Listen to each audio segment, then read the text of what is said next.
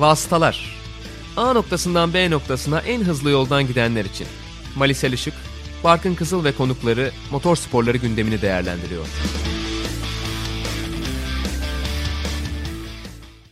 Sokrates Podcast'te Vasıtaların 55. bölümüne hoş geldiniz. 3. sezon 12. bölümümüzde Avusturya Grand Prix'sinin ardından sizlerle birlikteyiz. Ben Barkın Kızıl, Marisa Işık'la beraber geride bıraktığımız Avusturya Grand Prix'sini konuşacağız. Sonrasında Superbike Dünya Şampiyonası ve Porsche Super Cup'a da şöyle bir değineceğiz bu programımızda. Bu hafta sonu bu yarış serileri vardı. Formula 1'i ve Türk yarışçıları yine şöyle bir konuşmuş olacağız. Mali hoş geldin. Hoş bulduk. Tabii üst üste gelen yarışların olduğu bir bölümündeyiz takvimin. Dolayısıyla biz de bölümleri arka arkaya kaydediyoruz. Avusturya'da çok benzeri şartlarda bir yarış oldu. Bildiğin gibi Pirelli bir yumuşak hamuru buraya getirdi sadece. Bununla ilgili soru işaretleri vardı. Acaba Mercedes'e yarayabilir mi ya da Red Bull'un avantajını kaybetmesine sebep olabilir mi diye ama öyle bir durum çok da yaşanmış gibi gözükmedi. Özetle Max Verstappen'in zorlanmadan kazandığı bir yarış oldu diyebiliriz herhalde. Üst üste üçüncü galibiyet gelmiş oldu o Hollandalı için ve senin de şöyle bir ufak ön bakışınla diyelim yarışa geçelim takım takım değerlendireceğiz son bölümlerde yaptığımız gibi. Evet senin de söylediğin gibi iki hafta üst üste olunca ki zaten daha önce bahsetmiştik takvimdeki değişiklikler nedeniyle bir yarış daha eklenmişti. O yüzden önce Steiermark Grand Prix'si sonra e, Avusturya Grand Prix'si isimleriyle de düzenlendi. Avusturya'nın yeri zaten belliydi. Yani C3, C4, C5'i getirdi bu arada Pirelli onu da söylemek lazım. Sezon içerisindeki en yumuşak üçlü lastiği getirdiler geçtiğimiz hafta bir sert yani C2, C3, C4'tü. Biraz belki fark ettirebilir gibi düşünüyorduk. Çünkü lastik aşınması konusunda senenin başında problemler yaşayabildiğini görmüştük en azından Red Bull'un. Mercedes daha yaklaşabilir gibi düşünüyorduk. Ama yani geçtiğimiz haftanın Max Verstappen adına tekrarı oldu ki zaten iki hafta boyunca e, pistteki bütün turları lider götürdü Max Verstappen. Geçtiğimiz hafta pole pozisyonundan başlayıp bütün turları lider götürüp yarışı da kazanmıştı. Bir tek en azı turu elde edememişti. O yüzden Grand Slam yapamamıştı. E, bu hafta onu da yaptı. Kariyerinin ilk Grand Slam oldu. Bunu yapan en genç pilot oldu. 50 e, podyuma ulaştı. Çok acayip bir seri yakaladı zaten. Hem Red Bull hem Max Verstappen. Şu anda rüzgarı tamamen arkalarına almış. Yelkeni de doldurmuş durumdalar. Güzel noktalara doğru gidiyorlar ve şimdi çok kritik bir yarış bizi bekliyor olacak. Ondan zaten bahsedeceğiz. Silverstone Mercedes adına ve Lewis Hamilton adına bir kırılma noktası olacak gibi duruyor duruyor. Onların yeri çünkü aslına bakarsan. E ama şu anda Red Bull için ve Max Verstappen için işler bayağı yolunda görünüyor.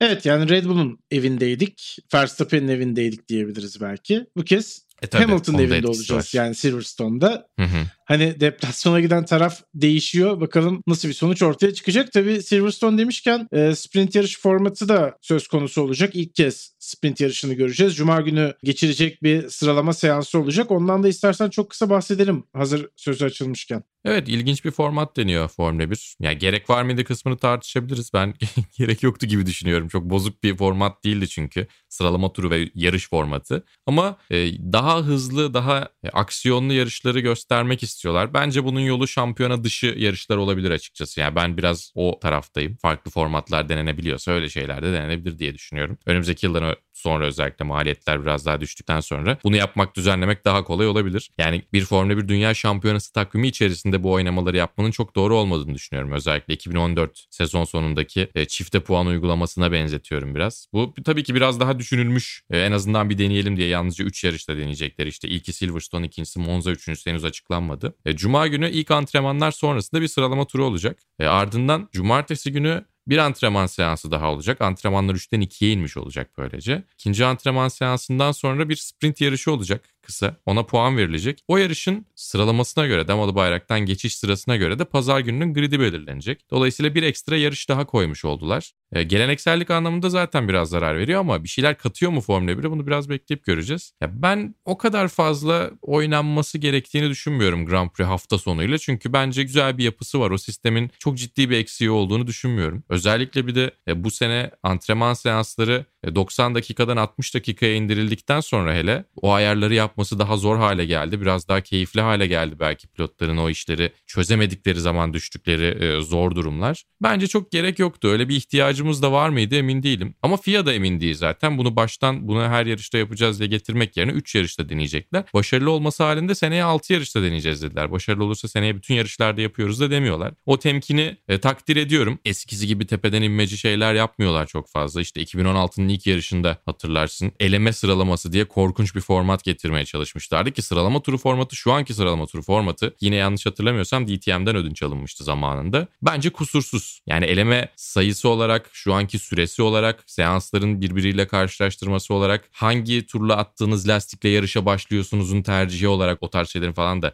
ayarını çok güzel yaptılar geçtiğimiz yıllarda küçük küçük değişikliklerle. O sıralama turu formatı bence kusursuz şu anda ya da kusursuza ne kadar yaklaşılabilirse o kadar iyi. Ee, onun değerini birazcık azaltır mı açıkçası? Çünkü şimdi istatistik ne olacak? Sıralama turunun zirvesindekine mi pol yazılacak? Muhtemelen hayır. E, sprint yarışının kazananına mı pol pozisyon yazılacak? Biraz orada bir ayrılıyor işte. Superbike Dünya Şampiyonası'nda da benzer şeyleri siz zaten e, İzge ile birlikte Eurosport'ta düşünmüşsünüzdür diye tahmin ediyorum. Yarış galibiyeti olarak sayılıyor mu Süper Pol yarışı? Evet sayılıyor ama aynı puanı vermiyor yani daha düşük puan Pol veriyor. pozisyon olarak sayılıyor mu aynı zamanda? Pol pozisyon olarak sayılması için Süper Pol yarışının kazananını aslında pol pozisyonuna yazabiliriz ama ikinci yarış için yani Hmm.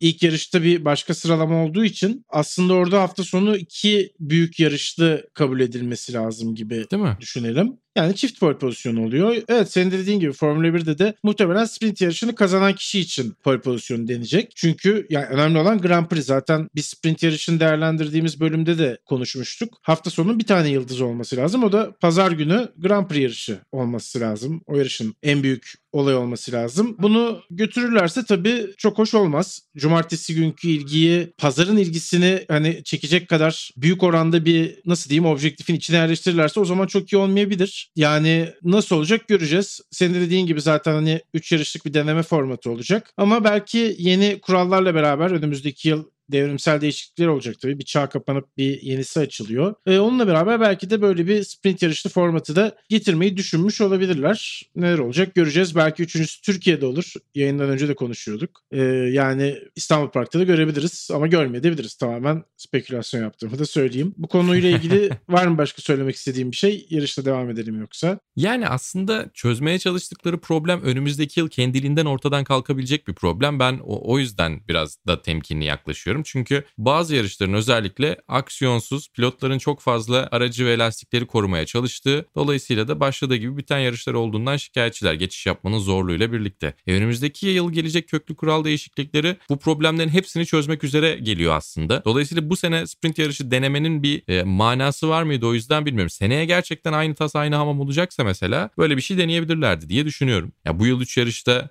bunu denemenin çok bir faydası olduğunu da düşünmüyorum. Şimdiden bunu deneyelim denilecek kadar da e, üzerinde oynanabilecek bir şey değil bence bir Formula 1 yarış hafta sonu. E, o yüzden açıkçası biraz garip geliyor. Çünkü şeyi de düşün. Ya DRS'yi bile belki önümüzdeki yıllarda kaldırabiliriz eğer geçişler çok iyiyse denen bir duruma geliyoruz yeni kurallarla birlikte. E DRS'ye ihtiyaç duyulmayacaksa 90 dakika veya işte biraz daha uzun 2 saatten biraz az 1,5 saatten biraz fazla gibi ortalamasını düşünürsek yarışların insanları televizyon karşısında tutabilirsin. Ya ben şeye de inanmıyorum işte. E, yeni neslin dikkat aralığı çok düşük o yüzden işte kısa yapılması gerekiyor. İşte bir taraftan FIFA falan da konuşuyor ya yeni jenerasyona hitap edebilmek için maçları kısaltabiliriz falan. Yani emin olun e, sizi futboldan uzaklaştıran şeyler FIFA'nın özellikle yediği altlar içerisinde düşünürsek maçların 90 dakika olmasından çok daha ciddi problemler. Formula 1'de de o geçişlerin olmaması veya yarış keyifli olur olmaz ilgiyi toplar toplamaz kısımlarını bence formatı değiştirerek değil sundukları asıl senin de söylediğin işte ana yemeği Grand Prix'yi e, ana ürünü daha güzel hale getirerek yapabilirler. Bunu yapmak için de dediğim gibi adımlar atıyorlar yani. Önümüzdeki yılki değişiklikler gerçekten belki de e, ana ürünü Grand Prix'yi müthiş bir hale getirecek. O yüzden bozuk bir şeyi zaten tamir etmeye çalışıyorlarken onun öncesinde bir daha tamir ediyorlar gibi geliyor bana. O çok kafamda mantıklı bir yere oturtamadığım bir şey. Ama dediğim gibi seneye hala benzer problemleri yaşıyor olursa Formula 1 belki böyle bir şey düşünebilirler. Şimdi biraz erken geliyor, biraz garip geliyor. Ama bir taraftan bunların tam tersi de olabilir. Çok keyifli olabilir. Bir anda ya biz hata yapmışız da diyebiliriz. O hakkımı da saklı tutuyorum ama buradan baktığımda bana biraz garip geliyor açıkçası. Bir de şunu da ekleyeyim. Her şey aslında yazılan kuralların çerçevesinde de gelişmediği için çok da bilemiyorsunuz. Yani bir kural bütünü yazılıyor. Bütün takımlar onun etrafından dolaşmayı arıyorlar bir şekilde. Evet. O yüzden planlandığı gibi de olmayabiliyor yazılan kurallar. İşte ya da önümüzdeki yıl birbirine daha iyi takip ederek geçiş yapabilecek otomobiller tasarlanıyor kağıt üstünde evet ama buna takımların vereceği reaksiyonu bilmiyoruz. Yapılacak işte üretimi diyeyim, parça üretimini, bu şekilde araçların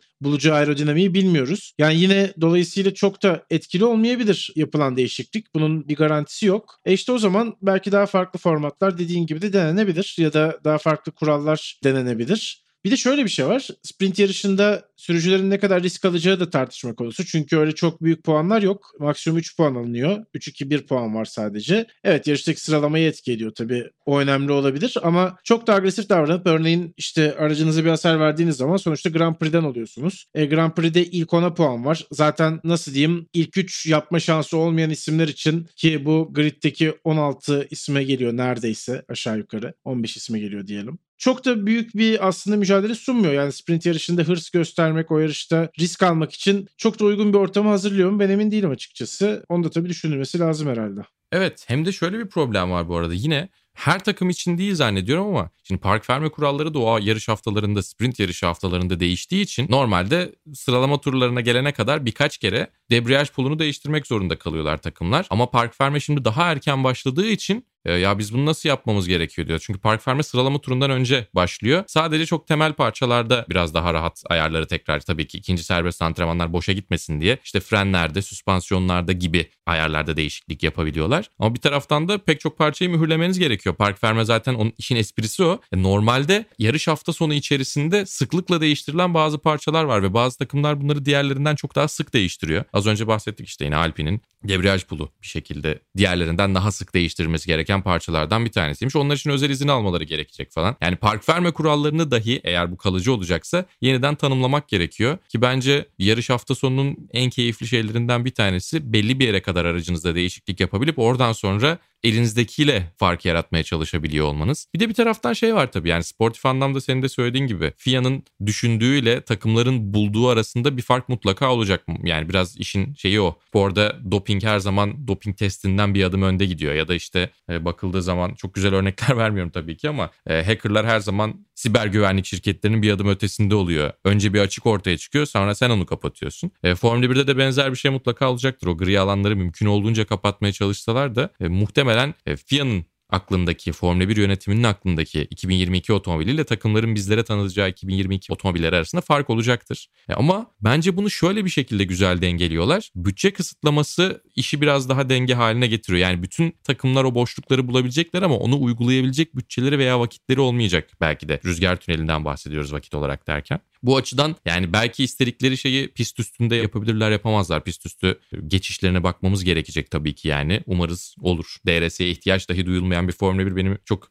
içimi açıyor açıkçası çok merak ediyorum. Ama bir taraftan zirvedekiyle sonuncu arasındaki o fark azaldığı zaman zaten daha seyir zevki artacak bir sporda bizi bekliyor olacaktır diye düşünüyorum. Zaten sen sprint yarışlarından bahsettin. Mesela Fernando Alonso gibi özellikle birebir mücadele içerisinde izlemekten çok keyif aldığımız isimlerden bir tanesi. Kaybedecek de çok fazla şey olmayan sıradaki isimler. Çok acayip işler yapabilirler belki diğerlerinin temkini davranmasıyla birlikte. Zaten Alonso öveceğiz bu programda bol bol. Biraz da istiyorsan yarışa doğru adım atalım. Evet son olarak sen hacker, hackler yüklenme muhabbeti demişken cumartesi akşam Formula 1'in de uygulaması evet. ufak bir saldırıya uğradı muhtemelen. Enteresan iki bildirim geldikten sonra durumu kontrol altına aldılar herhalde. Onu da söylemiş olalım. Benim de aklıma geldi sen bahsedince. Sen ne gönderirdin peki? Onu sormuşlar ya sosyal medyada bir de ben sana sorayım. Sen nasıl bir e, bildirim gönderirdin? E yani bu fena değilmiş aslında. En azından çok kötü niyetli olmadıklarını gösteriyorlar. Hani güvenlik önlemlerimi kontrol etmeliyim. Okey bu bence uygun hmm. bir bildirim. Yani ilk olarak aklıma bir şey gelmedi ama ben çok da troll bir mesaj da gönderebilirdim açıkçası. Belki yalan haber tonundan falan değil Yani burada şeyler? belki söylemenin uygun olmadığı bir şey de gönderebilirdim açıkçası. Sen ne diyorsun? Peki. Ya muhtemelen böyle troll işte. Ben örneklerini de gördüm bu arada yine çok orijinal şeylerdi. Benim aklıma gelen şeylerin hepsini insanlar düşünmüşler. Ki zaten bu e, bazen aklın yolu birdir bazen de hiç orijinal düşünmüyorsun diye iki taraftan bakılabilecek bir şey. E, ama şey falan olabilirdi bence işte hani zaten hani Cem Uzan'a hapis şoku tadında e, haberleri var ya motorsporlu dünyasında işte Porsche motor sağlayıcısı olarak F1'e dönmeyi düşünüyor falan haberleri. O tarz bir şeyler üzerinden gidilebilirdi diye düşünüyorum. Artık böyle e, temcit pilavı gibi olmuş ne bileyim işte tık haberciliğinde çok ön plana çıkan bazı bazı başlıklar var ya işte bazen sağlık bazen politika bazen şeyler. O tarz bir şeyler olabilirdi diye düşünüyorum. Şey ilk aklıma gelenlerden bir tanesi oydu bu arada. Mika Hakkinen sonunda F1'e ara vermeyi bitirip pistlere dönüyor diye. Ya onu o kadar çok insan yapmış ki o şakayı yapan bir milyonuncu insan olarak herhalde benim bir ödülüm bir yerlerde vardır o kadar söyleyeyim. Orijinal bir şey aklıma gelmedi benim şey yani. Şey var mıydı? İşte Ferrari 2023 sezonundan sonra Formula 1'den ayrılıyor. Ha mesela öyle bir şeyler olabilir. Hani bu tarz evet öyle clickbait diyebileceğimiz şeyler olabilir. Mesela gibi. 1 Nisan şakamsı. Neyse farazi şeyleri bırakalım yarışa geçelim. Oo güzel geçiş. Evet noktayı bu şey hızlıca koydum.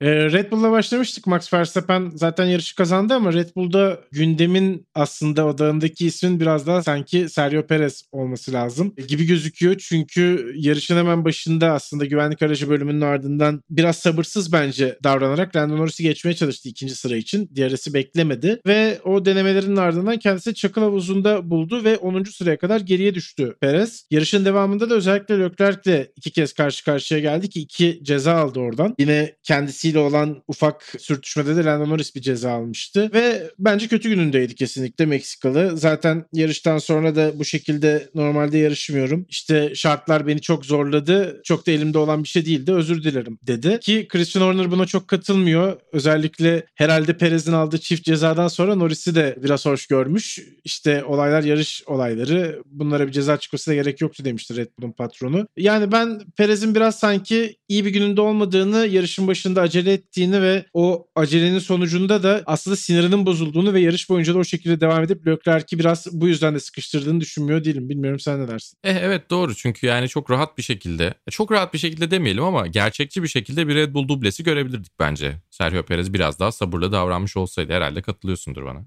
Evet evet yani diğerisi kesin beklemesi lazımdı bence zaten. Hı hı. Yani onun dışında aslına bakarsan yarışın çok başında bir kaza. Neredeyse ilk tur e, teması diyebiliriz aslında güvenlik aracı sonrası yeniden start olduğu için. Geçmişteki örneklerinden dolayı Lando Norris'e ceza verildiğini düşünüyorum ben. FIA kendi içerisinde e, tutarlı olabilmek için Michael Masi ve ekibi e, o cezayı verdiler. Aslında 5 saniye cezası kadar ağır bir durum muydu çok emin değilim. Çünkü Perez dışarıdan gelmeye çalışıyor. Zaten pist üstünde karmaşa olan bir ilk tur sayı sayılır o işte yeniden startla birlikte. Ama şöyle de bir durum var. Eğer bu tarz temaslarda veya durumlarda ceza verilmiyor olsaydı Lando Norris geçtiğimiz yıla podyumla başlamayacaktı. Tabii ki Albon'la e, Hamilton'ın teması hakiki bir temas var orada. Lastik teması var ve Albon'un bayağı çakıl havuzu üzerinde spin attığını hatırlıyoruz. O başka bir durumdu. Biraz daha sert durumuydu. Ama 5 saniye ceza verilmişti. Onunla karşılaştırdığınız zaman Lando Norris ile Sergio Perez arasındaki zannetmiyorum temas ya çok ufak vardı ya hiç yoktu. Sadece dışarıya doğru süpürdü çizgi anlamında. Çok geçecek yer bırakmadı ona. Ya onun 5 saniyesi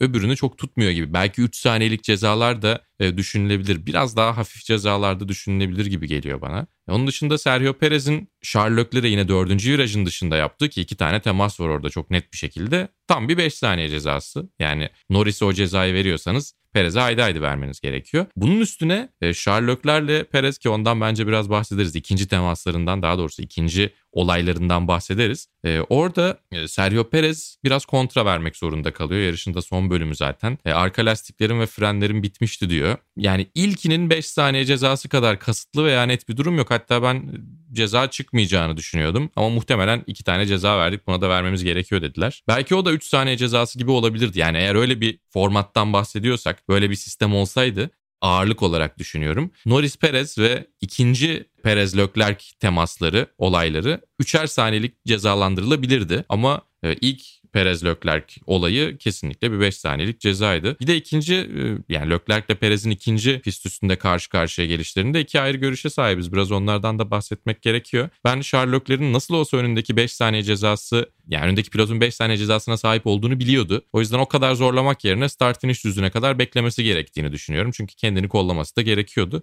Sen de çok güzel farklı bir açıdan tam tersi bir açıdan e, farklı bir şekilde bakıyorsun. Evet yani orada da bana göre Leclerc Ricardo'yu takip ediyor bir noktada ki Ferrari ile McLaren doğrudan takımlar şampiyonasında rakip durumdalar. Perez aslında hani Leclerc'i rakip olarak görmemeli bence. Zaten hem cezası var hem hiçbir şekilde rakip değiller. Yani puan anlamında Red Bull'un Ferrari ile doğrudan bir rekabeti yok. O yüzden yol verip biraz daha Leclerc'in rahatça gitmesine izin verebilirdi gibi geliyor bana. Ama iki tarafta inatlaşmayı belki biraz seçtiler. ne Leclerc senin dediğin gibi bekledi ne Perez benim beklediğim gibi ya da tahmin ettiğim gibi yol verdi ona. Sonucunda da kimse de çok mutlu olmadı bu arada. Onu da söylemek lazım ki e, işte Sainz'ın da Perez'in önüne geçmesine sebep oldu bu olaylar. Evet. Yani Sherlockler de bu arada olan oldu. Artık çok fazla takılmıyoruz demiş. Bunu bir tartışmaya veya polemiğe çevirmemişler. Özellikle de tabii Sergio Perez özür diledikten sonra ben böyle yarışmıyorum benim tarzım böyle değil dedikten sonra üstüne de çok şey yapmamışlar. Üstünde çok durmamışlar. Ama gerçekten iki tarafa da faydası olmayan iki olay oldu. Bize konuşacak şey oldu tabii ki malzeme oldu ama. Yani Norris'e de faydası olmadı bu arada. Evet evet üç tarafa da. Üç, üç, üç, üç tarafa da faydası, de faydası olmadı, yani. olmadı gerçekten. Peki o zaman Red Bull'u yavaş yavaş kapatabiliriz. Mercedes'te devam edelim. Onlar şampiyonluk serisini kaybetmeye doğru gidiyorlar mı acaba? Tabii bu soruları birkaç haftadır soruyoruz. Ama yani şu var ki gerçekten güncelleme konusu ellerini kollarını bağlıyor gibi. Ne gelen şu ana kadar hali hazırda gelmiş güncelleme onlar için yeterli oldu. Ne bundan sonra çok büyük bir paket bekliyoruz. Yani sen Silverstone öneminden programın başında da bahsetmiştin sprinti konuşmadan önce. Bakalım nasıl olacak? Bir sonraki yarış herhalde belirleyici olacaktır. Biraz daha Mercedes'in net favori olduğu pistlerde üstünlüğünü ortaya koymaya ihtiyacı var gibi gözüküyor. Zaten orada da bunu yapamazlarsa sonrasında Red Bull'la başa çıkmak için çok da bir fırsatları olmayabilir. Geri dönüş için şansları olmayabilir. Şöyle bir puan durumunu da tekrar paylaşalım. 44 puana çıktı takımlar şampiyonasındaki fark ve Verstappen de Hamilton'ın 32 puan önüne geçti. Yani bir yarışı bitirmeden Hamilton'ın kazanması halinde dahi şampiyon liderliğini korumaya devam edecek. Çok ciddi bir dezavantaja doğru gidiyor Mercedes'in hali. Öyle girelim istersen. Evet. Bir de şu, şu açıdan bakmak gerekiyor diye düşünüyorum. Lewis Hamilton bu yarış hafta sonu başlamadan önce 2 yıl daha sözleşmesini uzattı Mercedes'le. O yüzden... Bunu da konuşalım bu arada. Yani şeyin etkisi var mıdır? Verstappen'in bu yıl şampiyonluğa daha yakın duruyor olmasının Hı-hı. sözleşmenin son günlere kalmamasında bir etkisi var mıdır? Çünkü hani bu bence sezonun başında bence de var. O yüzden zaten söylüyorum. Sezonun başında biliyorsun Lewis Hamilton neredeyse sezon açılırken yaptı sözleşmesini ve çok rahattı iki tarafta. Özellikle Lewis Hamilton tarafı çok rahat gözüküyordu. Eli kuvvetli hissediyordu muhtemelen. Fakat şimdi hani Verstappen bir şampiyonluğa gidiyorsa o iki senelik kontratı da bir an önce yapıp aslında biraz daha yarışa odak odaklanır bir vaziyette şampiyonluk için kafasını tamamen ona kanalize eden bir Lewis Hamilton imajı da vermeye çalışıyor olabilir. En azından kendisi bu şekilde de motive oluyor olabilir herhalde. Evet bir de senin söylediklerinin üstüne bu yılı artık gözden çıkarma ihtimalini de net bir şekilde değerlendirmişler muhtemelen ki e, yeni kurallarla birlikte tekrar zirveye gelip şampiyonluklar alabilme potansiyelini Lewis Hamilton'a göstermişler diye tahmin ediyorum. Ellerinde mutlaka somut veriler vardır. Lewis Hamilton bu arada normalde çok pist yürüyüşü yapmamasıyla ve simülatörde vakit geçirmemesiyle de bilinen bir isim.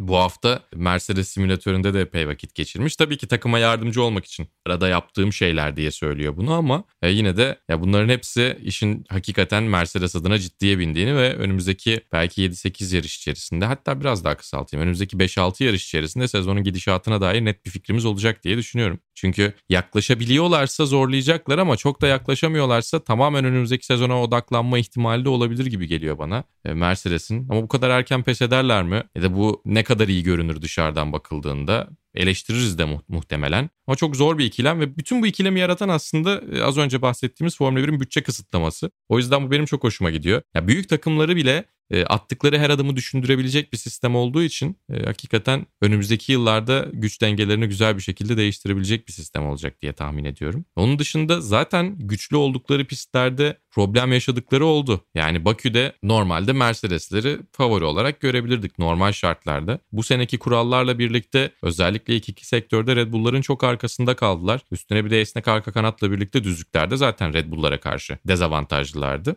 E, bunun dışında Le Castell'e, Porjicar takvime döndüğünden beri bütün seanslarında Mercedes'lerin üstüne olduğu bir pistti. Ve orada net bir şekilde Red Bull'un gerisindelerdi. Bunların hepsi bir araya geldiği zaman burası tabii ki burada bekleniyordu Red Bull Ring'deki üst üste iki yarışta da. Açıkçası Red Bull'un iyi bir şeyler yapabilme ihtimali bizi çok şaşırtmıyordu belki ama Silverstone'da da benzer bir şekilde devam ediyor olurlarsa bence psikolojik olarak iş kopma noktasına büyük bir adım atacak diye düşünüyorum. Yani çok da spekülasyon yapmak istemiyorum açıkçası çünkü her yarıştan sonra bir sezon böyle biter böyle bitmez demek de çok doğru değil belki ama ya bunlar hep ufak ufak adımlar. Silverstone bir de seyircisi önünde yani ilk defa çok uzun zaman sonra e, tam seyirci kapasitesiyle birlikte 140 bin seyirci bekleniyor Silverstone'da. Acayip bir ortam olacak. E, Lewis Hamilton'ın orada e, mutlaka ve mutlaka galibiyet elde etmesi gerekiyor. Çok net bir mesaj gönderen bir galibiyet elde etmesi gerekiyor. Yani orada da Red Bull'la başa çıkamazlarsa başka nerede çıkabilirler hakikaten ben de bilmiyorum. Senin söylediğine %100 katılıyorum o açıdan. Evet Hungaroring geliyor sonra da Mali. Onu da söyleyelim aslında. Son 3 yılda Lewis Hamilton kazandı. Çok güçlü olduğu bir pist. Normalde kazanması gerekmeyen yarışları da kazanıyor bazen orada. Hı hı. Dolayısıyla hani mesaj verilecek iki pist geliyor üst üste herhalde öyle de düşünebiliriz. Yani evet ama Silverstone'da bir Red Bull üstünlüğü ve Verstappen galibiyetinden sonra Macaristan'da da toparlayamayabilirler işte. Onu söylemeye çalışıyorum. Çünkü Macaristan Evet, göreceğiz. mutlaka bu sene özellikle Macaristan Red Bull'a ekstra yarayacak gibi görünüyor. Yani orada kaybederlerse zaten sonra Spa geliyor ki Spa'da ne olacağı belli olmaz. Ardından da Sandford geliyor. Evet, Sandford'un ortamını çok merak ediyoruz biz herhalde değil mi? Seninle yayından önce de konuşuyorduk. Max Verstappen'in evi yani. Evet o türbün atmosferi nasıl olacak Yani bakalım. orada hem pistin biraz böyle hani dış kısmının daha yüksek ve iç kısmının biraz daha e, aşağıda olması sebebiyle hem de zaten bir fragmanını Red Bull Ring'de izlediğimiz inanılmaz ortamla birlikte yani belki yarış içerisinde falan o işte turuncu duman yapan meşalelerin e, görüşü azaltıp böyle güvenlik aracı girebilme ihtimali falan bile olur diye düşünüyorum. Çünkü böyle Dünya Kupası finali atmosferi olacak orada. Yani tahmin bile edemiyorum. Çok çok acayip bir atmosfer bizi bekliyor olacak. Yani açıkçası oradan sonra şu anki rüzgarla birlikte bir de onu arttırarak devam edebilecek bir Red Bull Max Verstappen'le birlikte şampiyonlar koşar herhalde. Evet e, Mercedes'le ilgili tabii şunu da konuşalım. Lewis Hamilton ilk virajda ufak bir hata yaptı. Kendisinden görmeye çok alışkın olmadığımız tarzda bir hataydı bu ama aracın tabanına bir hasar verdi ve ciddi anlamda yavaşlattı Lewis Hamilton'ı. Sonrasında da Norris'e belki de iki araçla birden geçirmemek için Bottas'ta bir pozisyon değiştirdiler. E, yani Tabii ki şampiyonada her zaman Mercedes'in tercihi Hamilton'ın Bottas'ın önünde olmasıdır. Çünkü sonuçta pilotlar şampiyonluğu durumu da söz konusu. Fakat bu yarışta böyle gerektirdi strateji herhalde. Yani evet özellikle tabii ya bunu McLaren tahmin edemezdi demiyorum ama Bottas'a e, pozisyonunu koru mesajının yayına verilmesinden sonra Norris'e Bottas Hamilton'ı geçmeyecek saldır mesajı gelmesi işleri tamamen tersine değiştirdi. Ama dediğim gibi bu mesaj yayına verilmiyor olsaydı da herhalde tahmin ederlerdi McLaren'da. Çünkü yani hepimizin aklından geçen şeyleri onlar çok daha iyi biliyorlar bizden pit duvarları. E, o yüzden çok ısrar etmemeleri iyi oldu açıkçası. Hamilton Bottas sıralamasında e, ısrarcı olmamaları takımlar şampiyonasında elde ettikleri puan anlamında iyi oldu. Biraz yanlıştan döndüler. Özellikle de Hamilton'ın performans anlamında ikilinin önünde kalamayacağını yani hem Bottas'ın hem de Norris'in önünde kalamayacağı ortaya çıktıktan sonra e, Bottas'ı Hamilton'ın önüne geçirmeleri gerçekten mantıklı hareketti. Olması gerekendi. Ama tabii pilotlar şampiyonasında Hamilton'a eksi yazdı. E, son 5 yarışın 3'ünde de podyuma çıkamamış oldu. Monaco, Bakü ve Avusturya Grand Prix'si. E, bu anlamda düşünüldüğünde son 5 yarıştır kazanamıyor olması çok acayip zaten Lewis Hamilton'ın. E, şu anda bir e, kuraklık döneminde, bir Nadas döneminde. Oradan dönecek mi göreceğiz. Ya oradan dönmesi için en iyi fırsat bir sonraki yarış gerçekten. Ama belki az önce bahsettiğimiz e, yeni hafta sonu formatı çok büyük sürprizler yaratabilir. Yani böyle bir durum olabilir aslında. Hani Mercedes hızlı olur ama sprint yarışında bir problem ortaya çıkabilir ve yarış bir anda Red Bull'un ve Max Verstappen'in olabilir. Dolayısıyla bu kadar sezonun kırılma noktası olabilecek bir yarışta yeni bir format deneniyor olması da e, açıkçası şöyle bir merak ettiriyor insanı. Buradan bir yeni format nedeniyle bir drama çıkar mı diye. Onun için de biraz meraklanıyorum açıkçası. Evet yani önümüzdeki yarış gerçekten baya bir şeyi herhalde bize işaret edecek. Yani hiçbir şey kesinleşmeyecek belki ama en azından çıkarım yapmak için iyi bir durak olacak diyerek e, bir başka Silverstone evi olduğu takıma geçelim. Neden böyle bir bağlantı bilmiyorum ama McLaren sıradaki takımımız. E, Lando Norris tabii bugün bu yarışta daha doğrusu yine alışkın olduğumuz performansına devam etti. Yani aldığı 5 saniyelik ceza dışında kusursuza yakın bir performans bir kez daha ve yani o kadar formda ki zaten neredeyse sürücüler şampiyonasında da Perez'i geride bırakmak üzere. Verstappen ve Hamilton arkasına takılmaya çok yakın. Perez 104, Norris 101 bu yarışın ardından. Geçen yıl da podyum bulmuştu. Bu kez yani bu yarışta da podyumu yakaladı ve McLaren'la harika sonuçlar almaya devam ediyor. Zaten hani yarış kazanmak biraz daha ekstra olayların lazım olduğu bir durum gibi işte Red Bull veya Mercedes sürücüsü değilseniz. Onun dışında da alınabilecek en iyi sonuçlardan bir tanesi üçüncülük. Ve Norris bunu başardı. Zaten antrenmanlarda da hızlıydı. Ricardo'yu da çok ciddi anlamda aslında mağlup etmeye devam ediyor. Sanki başka takımlarda yarışan iki sürücüymüş gibi gösteriyor kendisiyle Ricardo'yu. Ee, bu şekilde de yani McLaren'a sözleşme uzattığından beri performansı gitgide yükseldi enteresan bir şekilde. Evet, tersten Ocon diyebiliriz.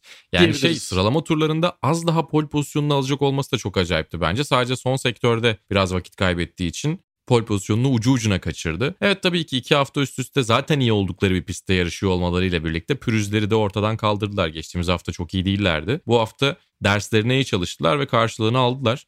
Ama yani Lando Norris'in takım ona iyi bir otomobil verdikten sonra yani ortalamanın üzerinde ya da yani süper böyle kusursuz olmak zorunda değil tabii ki ama sağlam bir otomobil verdikten sonra pist üstünde yaptıkları bu sezon sezonun en iyi pilotu sıralaması içerisinde Lando Norris'i Hamilton'ın yukarısına bile yazabilir. Ya son performanslardan zaten yazar da daha sezon bitmediği için söylemiyorum. Ya şu anki form grafiğine baktığımızda herhalde Max Verstappen'in hemen altına Lando Norris'i yazabiliriz diye düşünüyorum ve bu çok acayip bir şey. Çünkü sezon başında hiçbirimiz Lando Norris'in Daniel Ricciardo'yu bu kadar geride göstereceğini tahmin etmiyorduk. Hatta tam tersi bile olabilir. Norris için önemli bir sınav olacak diyorduk. E, o yüzden yani çok takdir ediyorum ben. Çok olgun da sürüyor zaten ki Formula 1'e ilk geldiği zamandan beri de öyleydi. Zach Brown da aynı şeyleri söylemişti. O yüzden önümüzdeki yıllarda McLaren Mercedes bir şampiyonluk adayı olacaksa e, Lando Norris hakikaten bir Formula 1 dünya şampiyonu da olabilir gibi duruyor. Yeni neslin öne çıkan pilotları arasında ilk zamanlarda çok saymadık onu. Yani Max Verstappen'le Charles Leclerc'in yanına koymuyorduk. Biraz daha George Russell'la birlikte yan yana koyuyor gibiydik. Ama muhtemelen araç performansları da alakalıydı. Şimdi podyum zorlayabilecek hatta senin de söylediğin gibi öndekilere bir şey olursa yarış kazanabilecek bir araçla Lando Norris bence harikalar yaratıyor. O yüzden çok hak edilmiş bir e, günün sürücüsü ödülünü de aldı zaten. Evet yani umuyoruz ki tabii yeni kurallarla beraber aslında dört takım mücadele etsin zirve için. McLaren de onlardan bir tanesi olsun. Çok keyifli olur herkes için. Takımın hem sürücü kadrosu düşünüldüğünde hem tarihi düşünüldüğünde bence Ferrari ile beraber e, yani Red Bull ve Mercedes ile dörtlü bir şampiyonluk çekişmesi içinde olmalarını istiyoruz. E öyle olursa tabii takımın bayrağını taşıyan isim de Lando Norris olacak. Aslında onun üzerinde de bu şekilde belki görülebilir. Zaten kendisi de işte takımla şampiyonluğa gitmek istiyorum. Dolayısıyla başka bir teklifi düşünmezdim gibi bir açıklama da yapmıştı sözleşme uzattıktan sonra. Umuyoruz olur. Bakalım bizi nasıl bir çağ bekliyor öyle düşünmek lazım. McLaren nasıl bir çağ bekliyor öyle düşünmek lazım. Norris de gerçekten şampiyonluk potansiyelini ortaya koyuyor bence de senin de bahsettiğin gibi. Ee, şampiyonluk potansiyeli ortaya koyabilecek bir başka sürücüden bahsedelim istersen. Charles Leclerc yine olayların aslında göbeğinde buldu kendisini. İşte Perez'le yaşadıklarını konuştuk. Ee, tabii geçen hafta sonu çok çok iyi performans ortaya koymuştu. Bu kez o kadar görkemli olmadı ama çok da rezalet değildi. Leclerc'in yarışı 8. sırada tamamlamayı başardı. Ferrari'de de yine bir başka takım emri durumu söz konusu oldu. Orta hamur lastiğe geçen Carlos Sainz'a Leclerc yol verdi ve Sainz de gitti. Ricardo'yu avladı. Hatta sonrasında Perez'in cezasıyla beraber Perez'in de önüne geçmeyi başardı. Aslında Sainz de yani potansiyelini ortaya koymaya devam ediyor diyebiliriz. Çok belki öyle görkemli sürüşler yapmıyor. Çok o Carlos Sainz işte bu hafta sonu ne kadar iyiydi demiyorsunuz baktığınız zaman ama sonuçlarına baktığımız zaman da hep böyle kendisinden beklentiyi en azından karşıladığını söylemek lazım. Bazen de üstüne çıkıyor zaten. Evet. Ya geçtiğimiz hafta da aslında en çok geçişi Leclerc yaptı. Ee, en yüksek sesli performans oydu. En bağıran performans belki de Charles Leclerc'in performansıydı. Ama onun bir sıra önünde Carlos Sainz'i görmüştük sıralamada. 10. E, sırada başladığı yarışta bu hafta 5. bitirdi. Yani ve bence yine uzun vadede bahsediyoruz, gelecekten bahsediyoruz, kariyerlerden bahsediyoruz ama şampiyonluk kazandıran sürüşler biraz böyle sürüşler oluyor. Yani ekstrem zamanlarda yapılan süper sürüşler tabii ki fark kazandırabiliyor ama sezonun geneline baktığımızda ki Formula 1'de sürekli yarış sayısı artan bir takvimden bahsediyoruz. Bu tarz sürüşleri yapabiliyor olmanız lazım ki e, şampiyon olabilirsiniz. O yüzden şampiyonluk kalibresi anlamında baktığımızda e, Carlos Sainz'ın Leclerc'e üstünlüğü biraz bu tarz sürüşler gibi geliyor bana. E onun dışında zaten Ferrari'nin çok sağlam bir pilot ikilisi var. Birbirlerini sürekli geliştirmeye aç bir pilot ikilisi var. Carlos Sainz de kariyerinin en iyi sezon başlangıcını yaptı puan anlamında bakıldığında. E, şu anda 60 puana sahip Charles Leclerc'in yalnızca 2 puan arkasında. Yani bence güzel gidiyor Ferrari ve yani hep söylüyoruz önümüzdeki yılda bu kadar odaklanmış bir takımın bu yıl böyle güzel işler yapabiliyor olması da herhalde tifozi için mutluluk kaynağıdır. Hepimiz için mutluluk kaynağı çünkü ne olursa olsun Formula 1'in çok önemli bir kısmı Ferrari zaten. Evet bir de Sainz'le ilgili yani bir kişilik özelliği şeklinde de belki bahsetmek lazım. Takım arkadaşlarıyla arası hep iyi neredeyse. Özellikle işte Norris dönemi ve şimdi Leclerc'le olan ilişkisi. Ya yani bu da bence takım emirlerinde birbirlerine daha içleri rahat diyeyim. Hani daha böyle ikinci kez düşünmeden yardımcı olmalarına da sebep oluyor olsa gerek. Bugün de işte bu yarışta da Ferrari takımının kendi içinde çok rahat bir şekilde o stratejiyi işlettiğini gördük. E, Leclerc çok centilmence bıraktı pozisyonu. Sainz de sırayı alır almaz elimden gelen en iyisini yapıp o geçişi yapmaya çalışacağım dedi ve bunu da başardı. E, bu anlamda bence güzel göstergeler. Çünkü Sebastian Vettel biliyorsun takımdan gitmeden önce hani takım içi sürtüşmenin had safhada olduğunu görüyorduk. Zaten piste de yansıyordu kıvılcımlar ve kazalar şeklinde. E şu anda ortam çok daha durulmuş vaziyette. O yüzden işler yolunda gidiyor diyebiliriz herhalde. Senin dediğin gibi sonuçlar da geliyor. Yani yarış galibiyeti olmasa da fena sonuçlar gelmiyor Ferrari cephesi için diyerek Ferrari'yi de noktalayalım. Alfa Tauri ve Aston Martin'i belki beraber konuşabiliriz. Yani bir cümle edilebilir. Çok öne çıkan performansları olmadı. Gazli yine puan almayı başardı. Ee, Aston Martin'in bana sorarsan inişli çıkışlı istikrarsız grafiği devam ediyor. Yine bu yarıştan hiç puan alamadan ayrıldılar. Bazen iki pilotla da puan alıyorlar. Bazen hiç puan alamıyorlar. E, Vettel'in tabii Raikkonen'le kazası var. Belki ondan bahsetmek istersin. Bir de Alonso'yu bloke etmesi var sıralama turlarında. O da yine hafta sonunun dikkat çeken anlarından bir tanesiydi. Yani bu 4 sürücü üzerinde Gazi, Stroll, Sunoda ve Vettel üzerinde en çok öne çıkan Vettel oldu gibi bu hafta sonu. Evet yani kısaca bahsedelim diyorsan aslında yani tek kelimeyle iyi, iki kelimeyle iyi değil bir haftaydı iki takım içinde. Sebastian Vettel'in Fernando Alonso'nun önünde kaldığını fark ettikten sonra ne kadar pişman olduğunu hepimiz gördük zaten. Orada yani hafta sonu boyunca en büyük problemlerden bir tanesi trafik yönetimiydi. Çünkü hem hızlı bir pist hem kısa bir pist. Dolayısıyla sürekli pist üstünde ya birilerine siz denk geliyorsunuz ya arkanızdan birileri geliyor hızlı tur üstünde değilseniz, hızlı turda değilseniz. O yüzden tamamen pit duvarının bir problemiydi, hatasıydı. Ee, Sebastian Vettel'e 3 sıra grid cezası olarak geri dönmüştü ki Alonso da zaten e, Vettel'e çok fazla suç atmadı. O da biliyordu yani en sonuçta hepsi e, veteran pilotlar etrafında ne olması ne olmaması gerektiğini biliyorlar. Ki çoğu pilot da biliyor aslında. Herhalde bu sezon en çok problem yaşayan Nikita Mazepin onunla alakalı. Ki onun da e, ne kadar pit duvarından ne kadar kendisinden alakalı olduğunu, ne kadar kendisiyle alakalı olduğunu bilmiyoruz. Muhtemelen çoğunlukla kendisiyle alakalıdır tabii de. Yani Haas pit duvarı da çok fazla iyi çalışmayabiliyor bazen haber vermekte zorlanabiliyorlar. Bir de üstüne çok yavaş bir araçsanız Haas gibi Williams gibi çok daha kötü yerlerde yakalanabiliyorsunuz. Böyle de bir faktör var. E, açıkçası Vettel'inki şanssızlıktı. Daha iyi bir yerden yarışa başlayabilirdi o açıdan bakıldığında. Yarış sonundaki kaza zaten çok saçma. E, tıpkı Portimao'da Antonio Giovinazzi'ye çarptığı gibi sanki başka bir şeye bakıyor gibi duruyordu. Kimi Raikkonen açıkçası e, ne söyledi daha doğrusu kendisindeki o problemin ne olduğunu açıkladığımı bilmiyorum ama odağı kesinlikle ya önündeki Russell'daydı ya da direksiyonda veya başka yerlerdeydi. Yan taraftan gelip çok net bir şekilde görüş açısına giren Sebastian Vettel'i uzun süre görmüyor. Direksiyon açısını da değiştirmiyor. E sonrası çok önlenebilir, çok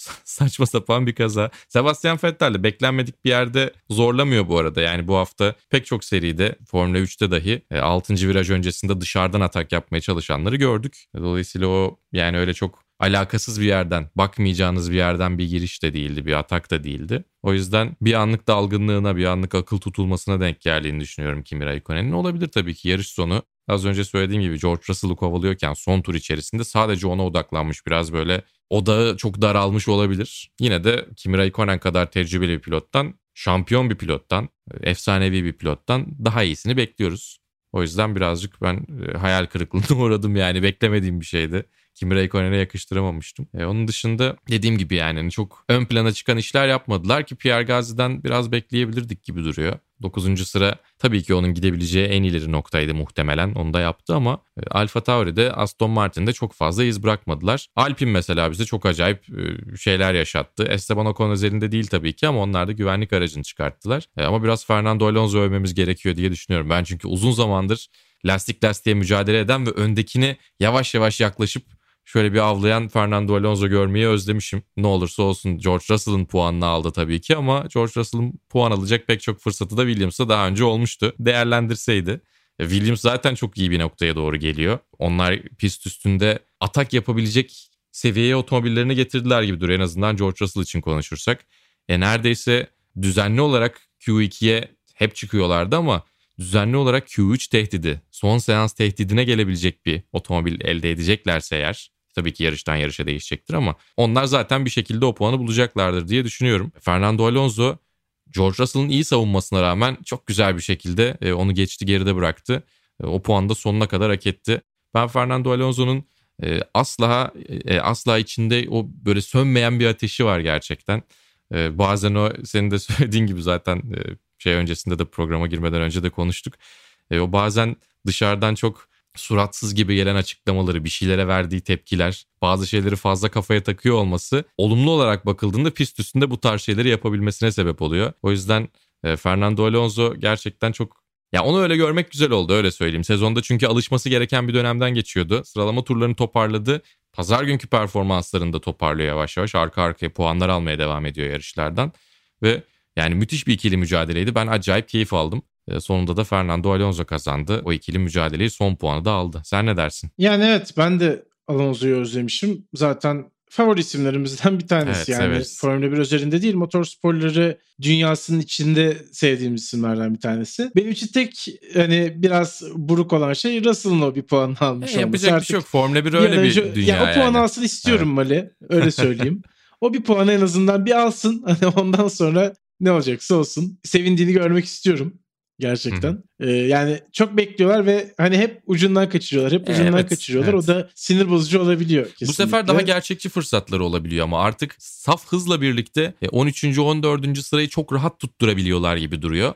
Yani Ya biraz daha %100 yukarısından bir de çok kaza almıyor. Evet. Öyle düşünmek evet. lazım. İki yarıştır pek bir kaza yok ortada. İşte bugün Ocon bitiremedi sadece. E Paul Ricard'da işte. Paul Ricard'da 2019'dan beri ilk defa bütün araçlar finish gördü ve 12. bitirdiler. Aynen öyle. Bugün de Ocon'la Vettel bitiremedi. Yani Vettel yine e, sıralamaya girdi ama çizgi geçemedi. Aslında 19 aracın neredeyse bitirdiği bir yarışta da 11. olabiliyorlar. Senin de dediğin gibi. Yani belki üstten bir kişi düşse o puanı da alacaklar ama işte olmuyor bir türlü. Şanssızlık. Ya son fırsatı olmayacak. Geçtiğimiz yıllarda mesela e, George Russell'ın daha fazla üzüldüğünü görüyorduk. Özellikle tabii kendi hatalarıyla da olduğu için bir taraftan ama ya şimdi problem değil önümüzdeki hafta geçtiğimiz haftaki hayal kırıklığından bahsediyorum. Bir sonraki hafta deneriz. Şimdi de yine aynı şekilde. Yani bu fırsatların tekrar gelebileceğine, daha sıklıkla önlerine çıkabileceğine inanç onları daha farklı bir yere doğru taşıyor. O yüzden muhtemelen o puanı bu sene alırlar. Evet, böylece Formula 1'de noktalayalım. Tabii ki Silverstone Grand Prix'sinin ardından yine Formula 1 ile bir bölüm açılışı yapacağız ama bölümü hemen kapatmıyoruz. Çünkü Superbike ve Super Cup geride kaldı. Toprak Razgatlıoğlu ve Erhancan Güven pistelerde. Hemen o serilerden de bahsedelim. Yani bir cepheden harika haberler gelirken öbür cepheden çok bizi üzen, çok talihsiz gelişmelerin olduğu bir yarış hafta sonu oldu. Superbike'tan iyi haberle başlayalım. Öyle demek lazım. Geçtiğimiz yıl koşulamayan Donington Park yarış hafta sonunun ardından tekrar Büyük Britanya'ya döndük ve Donington Park'ta Toprak Razgatlıoğlu inanılmaz bir ilk yarış performansı ortaya koydu. Super Pole'de 13. sırayı alabildikten sonra yarışın ilk turunda ikinci sıraya, ikinci turunun başında da yarış liderliğine yükselmişti bile. Hatta Dünya Superbike Şampiyonası'nın Twitter adresi e, 1993 Donington Park Senna'nın ilk turuyla karşılaştırmış Evet ki. evet. Yani şey Aynen diyemiyoruz. öyle. Ya çok güzel olmuş tabii de abartmışlar diyemiyoruz. Heh diyoruz ve bunun bir Türk sporcu tarafından yapılıyor olması beni acayip gururlandırdı. Toprak da gerçekten Senna ile karşılaştırılabilecek kadar özel bir performans ortaya koydu o yarışta yüz, yüzde yüz. Yani Müthiş hani bir şey kalkıştan ilk viraja gelene kadarki kısımda 8 sıra kazanmıştı. Ondan sonraki 4 virajda geri kalan sıraları kazanmıştı. İkinci sıraya yükselmişti. Zaten ikinci turun başında da lider oldu. Bir daha da bırakmadı. Sonrasında Super Pole yarışı orta karar geçti Toprak için 6. sırayı aldı. İkinci yarışta ise yine 6. cepten başlayıp yarışı kazanırken şampiyonadaki en büyük rakibi Jonathan Ray'in de yerde kalmasıyla beraber şampiyonada da lider duruma yükseldi. Yani çok Ki enteresan bir hataya zorladı yükseliş. da yani. Tamamen toprağın e, yarışın temposunu kontrol edebilme e, yeteneğinden ortaya çıktı gibi durdu bence. Sen ne dersin? Evet kesinlikle katılıyorum. Özellikle hani toprak bir kere önünüze geçti mi Jonathan Ray bile olsanız toprağın o yaptığı savunma sürüşüyle frenleme noktalarıyla başa çıkamıyorsunuz. Ve muhtemelen sinir bozuyor bir noktadan sonra. O kadar hani Aa, bu defa kaçırdı bu sefer frenleyemedi diye düşünürken toprağın her seferinde durması ve savunma çizgisi de seçiyor olması önünüzde. Ee, bence can sıkıyor. Hataya da sevk ediyor. Herhalde onun da bir örneğini görmüş olabiliriz ki Ray de bir süredir bu arada kazalardan kaçıyor. Yani bir rodeocu gibi o motosikletin üstünde durmayı başarıyordu. Bu defa olmadı. İlk yarışta da kaçmıştı hatta çimlerin üstüne çıktıktan sonra. Aynen öyle. İlk yarışta da kaçtığını gördük. Toprak da Mizano'da kazandıktan sonra Donington Park'a geldi. Ee, yani iki hafta sonunda 3 galibiyet çıkartmış oldu ki büyük yarışlarda geldi bu 3 galibiyetin üçü de. Super Pole yarışlarında değil. Ve şampiyonlar liderliğe yükseldi. Yani bu sene o sene olabilir. Tabii bu hafta içi aslında biraz da tatsız konular. Herkes için bir ufak gerilim yaşandı. İşte MotoGP'de yarışıp yarışmayacağı ile ilgili Toprak Razgatlıoğlu'nun o da burada şampiyon olmak istediğini söylemişti ama o şampiyonluk şimdi gelirse de çarşı pazar karışacak herhalde. Yani çok girmek istiyor muyuz bu muhabbete emin değilim ama birkaç cümle söyleyelim E istersen. yani şimdi e, Petronas Yamaha'dan teklif olduğu e, haberi vardı işte. Bence iyi bir takım, e, iyi bir koltuk. Neyse işte yani iyi bir sele daha doğrusu. Ama bir taraftan burada şampiyon olma e, hayalini gerçekleştirmenin peşinden gitmesini de anlıyorum.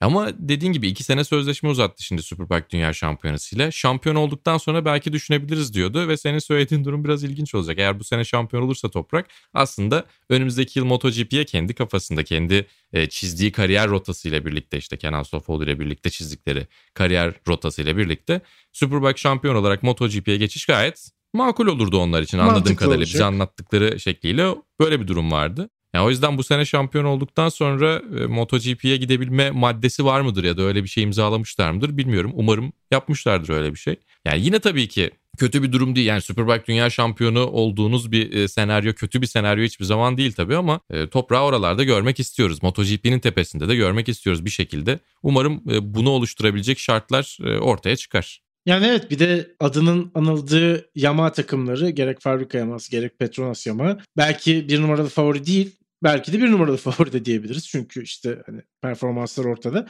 Yarış kazanabilecek motosikletler onu söylemeye çalışıyorum. Sonuçta bu takımlardan bir tanesi de bile gitse şampiyonluk için erken olabilir ama yarış galibiyeti için MotoGP'de yer alabilecek bir Toprak Razgatlıoğlu'nu da görebiliriz. Zaten Gerrit Gerloff'la beraber en çok adı geçen iki isim.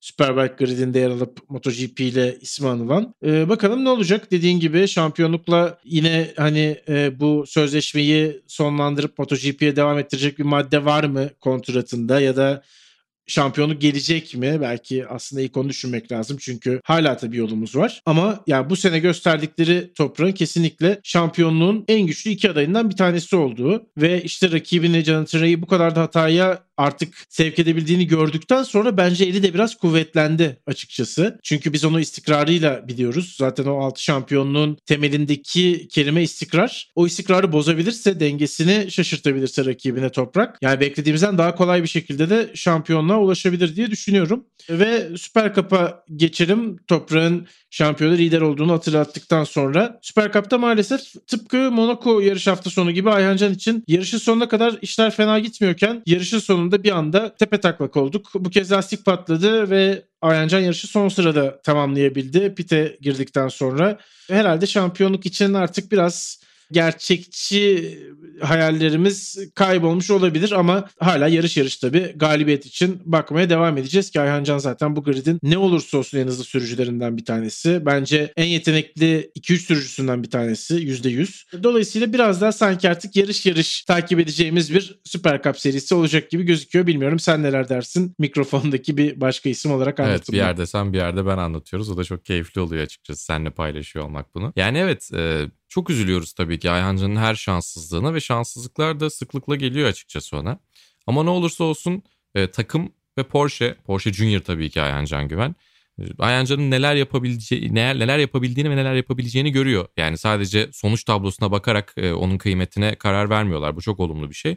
Ama ne olursa olsun üzüyor ve tat kaçırıyordur diye düşünüyorum. E, sezonun bundan sonrası için mümkün olduğunca en fazla sayıda galibiyeti elde etmeye çalışacak ve e, sezonu yine güzel bir yerde bitirmeye çalışacak. İki yıldır çok kısa tabii ki Porsche Super Cup sezonları. E, o yüzden hata şansınız çok azalıyor. Aynı zamanda ilk 15'e puan veriyor olmasıyla birlikte zaten e, puansız döndüğünüz yarışlar size çok ciddi bir darbe vuruyor. Puan sistemi de Porsche Super Cup'ın çok istikrarlı olmayı gerektiriyor. Tüm bunlar bir arada olduğunda tabii ki yani önce Monaco'daki sonra da Red Bull Ring'deki bu şanssızlıklar Ayhan Can'a çok iyi gelmedi. Ama ne olursa olsun çok iyi bir yarış çıkarıyordu aslında. Yani lastik patlayana kadar Larry Ford'a yetişmiş, onu geçmiş ve farkı da açıyor gibi görünüyordu. Ardından yine e, son tura girerken e, yine yarışın son bölümünde böyle bir durum gördük. Açıkçası ben üzüldüm. Herkes üzüldü. Ama telafisi de var. İyi yarışlar. Bundan sonrası bu yarışlara çok fazla takılmadan devam etmek Ayhan Can'ın yapabileceği bir şey. Daha önce yaptığı bir şey. O yüzden sezonun geri kalanında yine galibiyetler bekliyoruz Ayhan Can'dan. Evet aynen öyle. Son bir haberimizde Bahattin Sofoğlu'ndan tabii. Ee, yani çok detaylı konuşacağımız bir seri değil ama İtalya Supersport 300 şampiyonasında Imola'da ilk yarışta liderken kaza yaptı. İkinci yarışı ise kazanmayı başardı Bahattin Sofoğlu. Ondan da yine güzel bir haber aslında almış olduk. Bu hafta sonu bizim yarışçılarımızın cephesinden baktığımız zaman da böyle geçti diyelim. Ve Vasıtaların 55. bölümünü kapatalım. Ben Barkın Kızıl, Malis Erişik'le beraber bu bölümde de sizlerleydik. Silverstone Grand Prix'sinden sonra tekrar görüşmek dileğiyle. Şimdilik hoşçakalın. Hoşçakalın.